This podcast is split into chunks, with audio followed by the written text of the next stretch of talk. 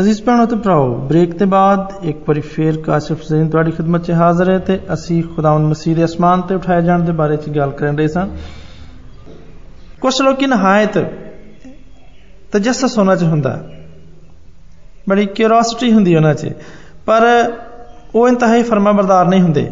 ਉਹ ਸ਼ਾਇਦ ਬਾਈਬਲ ਮੁਕੱਦਸ ਦੀ ਪੇਸ਼ਨਗੋਈਆਂ ਨੂੰ ਜਾਣਨ ਦੇ ਲਈ ਨਹਾਇਤ ਮੁਤਜੱਸਸ ਹੋਣ। ਉਹਨਾਂ ਨੂੰ ਬੜਾ ਸ਼ੌਕ ਹੋਵੇ।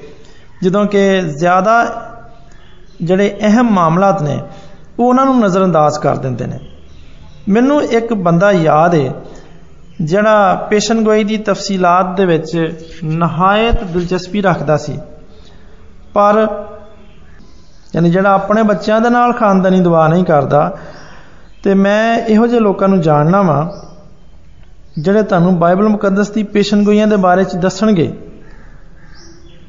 ਤੇ ਜਿਹੜੇ ਮਸੀਹ ਦੇ ਵਿੱਚ ਇਮਾਨ ਲਿਆ ਕੇ ਤਬਦੀਲ ਹੋਣ ਦੇ ਬਾਰੇ 'ਚ, ਗਿਰਜਾ ਘਰ ਦੇ ਵਿੱਚ ਹਾਜ਼ਰ ਹੋਣ ਦੇ ਬਾਰੇ 'ਚ ਮਸੀਹੀ ਜ਼ਿੰਦਗੀ ਦੀ ਗਵਾਹੀ ਦੇਣ ਜਾਂ ਉਹਨੂੰ ਬਸਰ ਕਰਨ ਦੇ ਬਾਰੇ ਦੇ ਵਿੱਚ ਨਹਾਇਤ ਹੀ ਕੰਮ ਜਾਣਦੇ ਨੇ, ਉਹ ਤੁਹਾਨੂੰ ਬਹੁਤ ਕੁਝ ਦੱਸਣਗੇ। ਮੈਂ ਮੰਨਣਾ ਵਾਂ ਕਿ ਨਬੂਕਤ ਨਜ਼ਰ ਦੀ ਰੋਇਆ ਦੇ ਵੇ, ਦੇ ਨਕਸ਼ੇ ਕਦਮ ਦੇ ਮਤਾਲੇ ਦੇ ਵਿੱਚ ਸੌਰੀ ਮੈਂ ਮੰਨਣਾ ਵਾਂ ਕਿ ਨਬੂਕਤ ਨਜ਼ਰ ਦੀ ਰੋਇਆ ਦੇ ਨਕਸ਼ੇ ਕਦਮ ਦੇ ਮਤਾਲੇ ਦੇ ਵਿੱਚ ਅਹਿਮੀਅਤ ਹੈ। ਤੇ ਉਹਨਾਂ ਬਾਦਸ਼ਾਹਤਾਂ ਨੂੰ ਸਮਝਣ ਦੀ ਅਹਿਮੀਅਤ ਜਿਹੜੀ ਪਿਆਰਾਂ ਦੀਆਂ 10 ਉਂਗਲੀਆਂ ਤੋਂ ਬਣਦੀਆਂ ਨੇ। ਲੇਕਿਨ ਮੈਂ ਨਹੀਂ ਸੋਚਦਾ ਕਿ ਇਹੋ ਜਿਹੇ ਮਤਾਲਿਆਂ ਨੂੰ ਇੱਕ ਮਸੀਹੀ ਜ਼ਿੰਦਗੀ ਬਸਰ ਕਰਨ ਦੀ ਜਗ੍ਹਾ ਲੈਣੀ ਚਾਹੀਦੀ ਹੈ। ਅਗਰ ਪੇਸ਼ਨ ਗੋਈਆਂ ਦਾ ਮਤਾਲਿਆ ਕਰਨ ਦੇ ਵਿੱਚ ਜਿਹੜਾ ਵਕਤ ਲੱਗਦਾ ਹੈ, ਉਹਨੂੰ ਇਨਸਾਨਾਂ ਨੂੰ ਜਿੱਤਣ।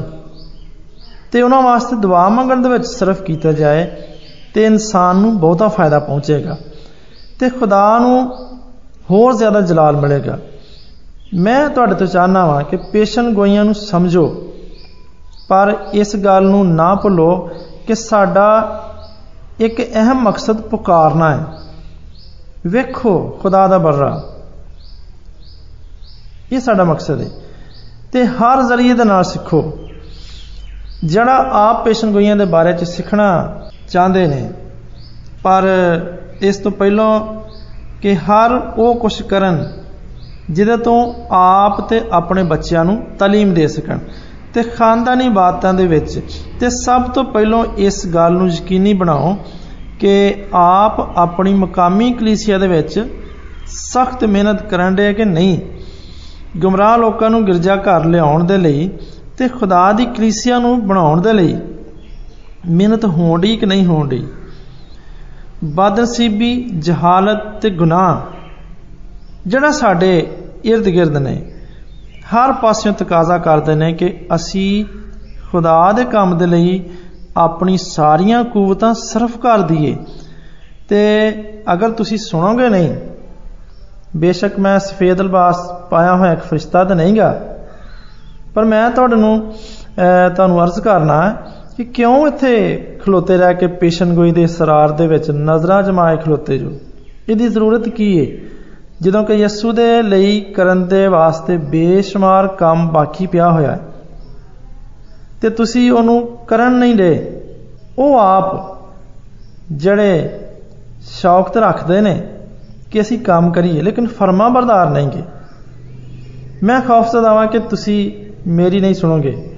ਲੇਕਿਨ ਮੈਂ ਦੱਸ ਚੁੱਕਿਆ ਹਾਂ ਤੇ ਮੈਂ ਦੁਆ ਮੰਗਣਾ ਵਾਂ ਕਿ ਪਾਕ ਰੂ ਤੁਹਾਡੇ ਦਿਲਾਂ ਨੂੰ ਇਸ ਬਾਰੇ ਦੇ ਵਿੱਚ ਤਿਆਰ ਕਰੇ ਤੇ ਤੁਹਾਡੇ ਨਾਲ ਗੱਲ ਕਰੇ।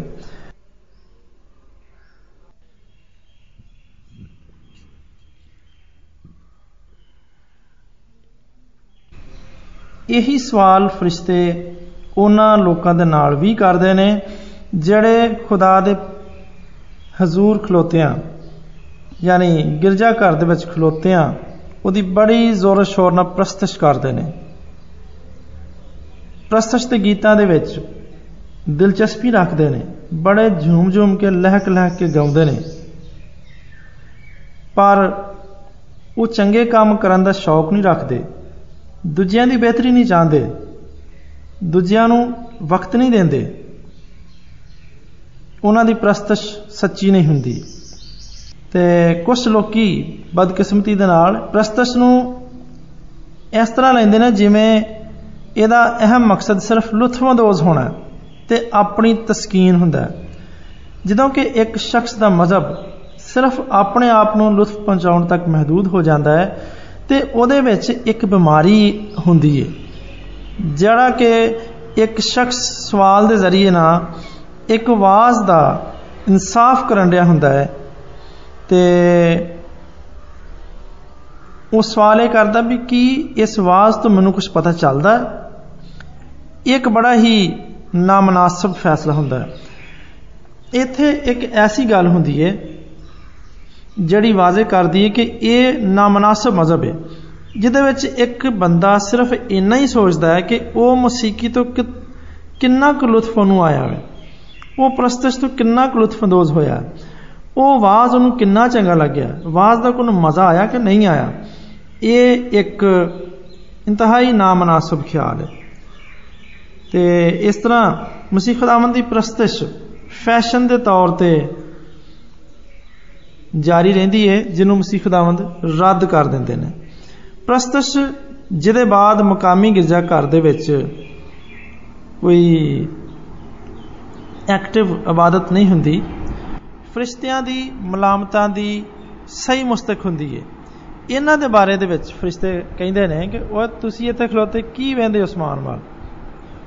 ਉਹ ਜਿਹੜੇ ਖਸੂਸੀ ਤੌਰ ਤੇ ਆਪਣੇ ਆਪ ਨੂੰ ਪ੍ਰਸਤਸ਼ ਦੇ ਵਿੱਚ ਲੁਤਫਅੰਦੋਜ਼ ਕਰਨ ਦੇ ਦਿਲਚਸਪੀ ਰੱਖਦੇ ਨੇ ਜਾਂ ਉਹ ਜਿਹੜੇ ਬਾਈਬਲ ਮੁਕੱਦਸ ਦੀ ਪੇਸ਼ਨ ਗੋਈ ਦੇ ਉੱਤੇ ਜਦੀਦ ਤਰੀਨ ਖਿਆਲਾਤ ਦੇ ਵਿੱਚ ਦਿਲਚਸਪੀ ਰੱਖਦੇ ਨੇ, ਉਹਨਾਂ ਨੂੰ ਇਹਨਾਂ ਫਰਿਸ਼ਤਿਆਂ ਦੇ ਜ਼ਰੀਏ ਮਲਾਮਤ ਹੋਣ ਦੀ ਬੜੀ ਜ਼ਰੂਰਤ ਹੈ।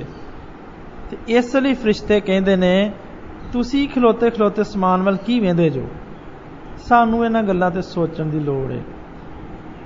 ਤੇ ਖੁਦਾ ਆਪਣੇ ਕਰਮ ਦੇ ਨਾਲ, ਆਪਣੇ ਫਹਿਮ ਦੇ ਨਾਲ ਸਾਡੀ ਇਹ ਸਾਦਤ ਨੂੰ ਬਦਲੇ ਕਿ ਅਸੀਂ ਪੂਰੇ ਦਿਲ ਨਾਲ ਪ੍ਰਸਤਿਸ਼ ਕਰੀਏ, ਅਸੀਂ ਪੂਰੇ ਦਿਲ ਦੇ ਨਾਲ ਖੁਦਾ ਦੇ ਕਲਾਮ ਨੂੰ ਸੁਣੀਏ ਤੇ ਉਹਨੂੰ ਸਮਝਣ ਦੀ ਕੋਸ਼ਿਸ਼ ਕਰੀਏ ਤੇ ਖੁਦਾ ਸਾਡੇ ਸਾਰਿਆਂ ਦੇ ਦਿਲ ਖੋਲੇ ਸਾਡੇ ਜ਼ਿਹਨਾਂ ਦੇ ਨੂੰ ਰੋਸ਼ਨ ਕਰੇ ਤਾਂ ਕਿ ਇਸ ਦੇ ਕਲਾਮ ਨੂੰ ਸਮਝ ਸਕੀਏ ਤੇ ਉਸ ਤੋਂ ਬਰਕਤ ਪਾ ਸਕੀਏ।